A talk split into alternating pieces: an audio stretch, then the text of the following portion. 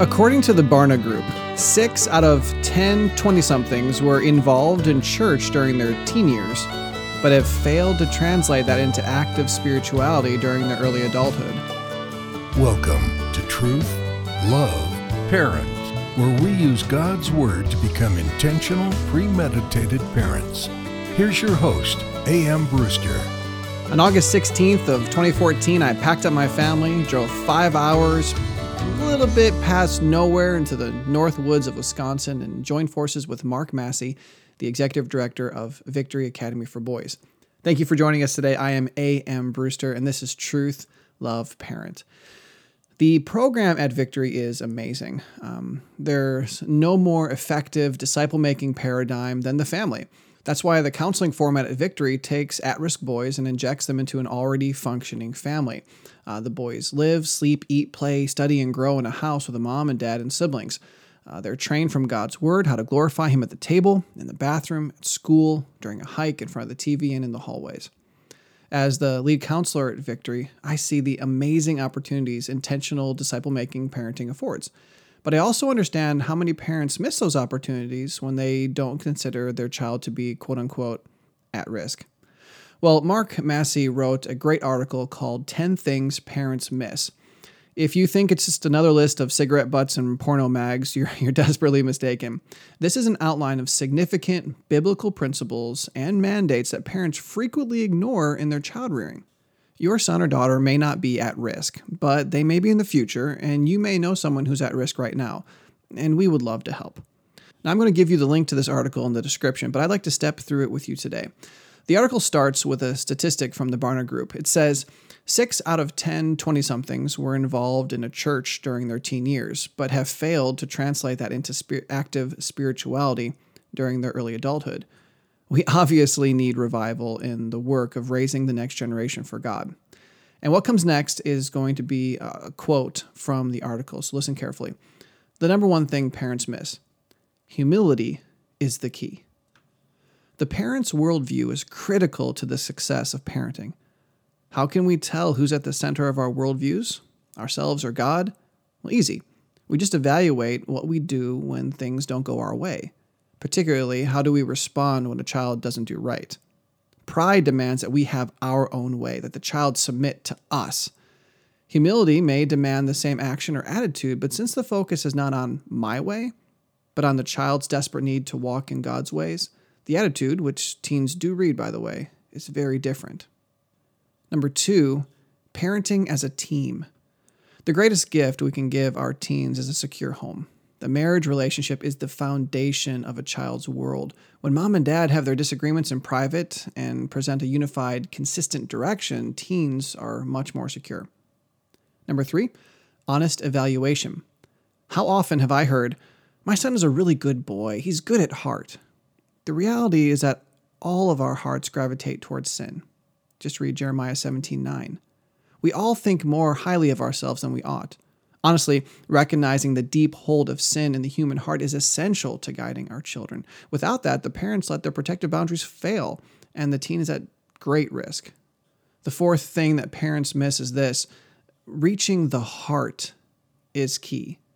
We must get past behavior modification, the linking of good behavior to a reward, like getting a driver's license, or punishment, like getting grounded.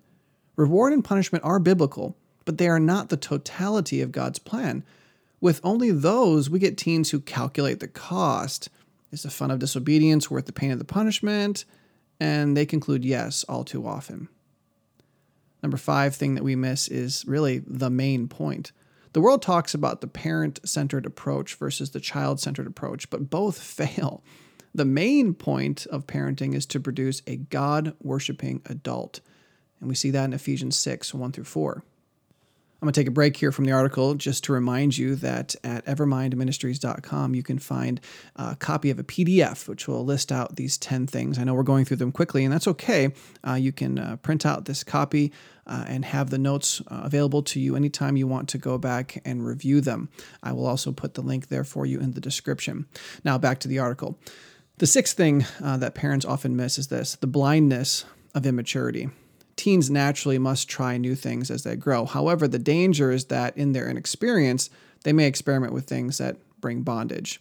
Uh, a quick note from me here uh, this happens all of the time. We want to give our children the freedom to be able to make choices and, and, and liberty in certain areas, but we need to understand that foolishness is bound up in their hearts. They are immature and their inexperience and sometimes their sinfulness and their foolishness uh, set them up for failure in new things.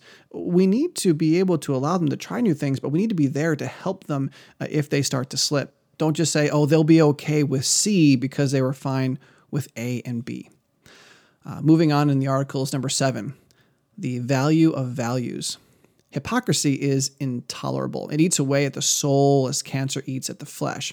We and our teens must do the right deed for the right reason. Bible based, God honoring values are at the core of our being. The eighth thing that parents miss is strategic planning. Sounds a lot like what we call premeditated parenting here at Truth Love Parent. Do we have a more definitive plan for our finances than we do for our families? To develop character in our children, we need to plan the process and have tangible goals. That is, we can see whether or not there are, there's progress. Ephesians 6 calls us to bring our children through the process of maturing spiritually. We need to write down each child's unique set of needs spiritual, emotional, relational, physical, mental, the methods of meeting the needs, and what observable action or condition would indicate success. The ninth thing that parents miss is big to all of us communication and problem solving. The power of biblical communication results from five values. Communication works when we are honest, current, edifying, kind, and forgiving. And these are all found in Ephesians 4 21 through 32. And then the tenth thing that we miss is the importance of family.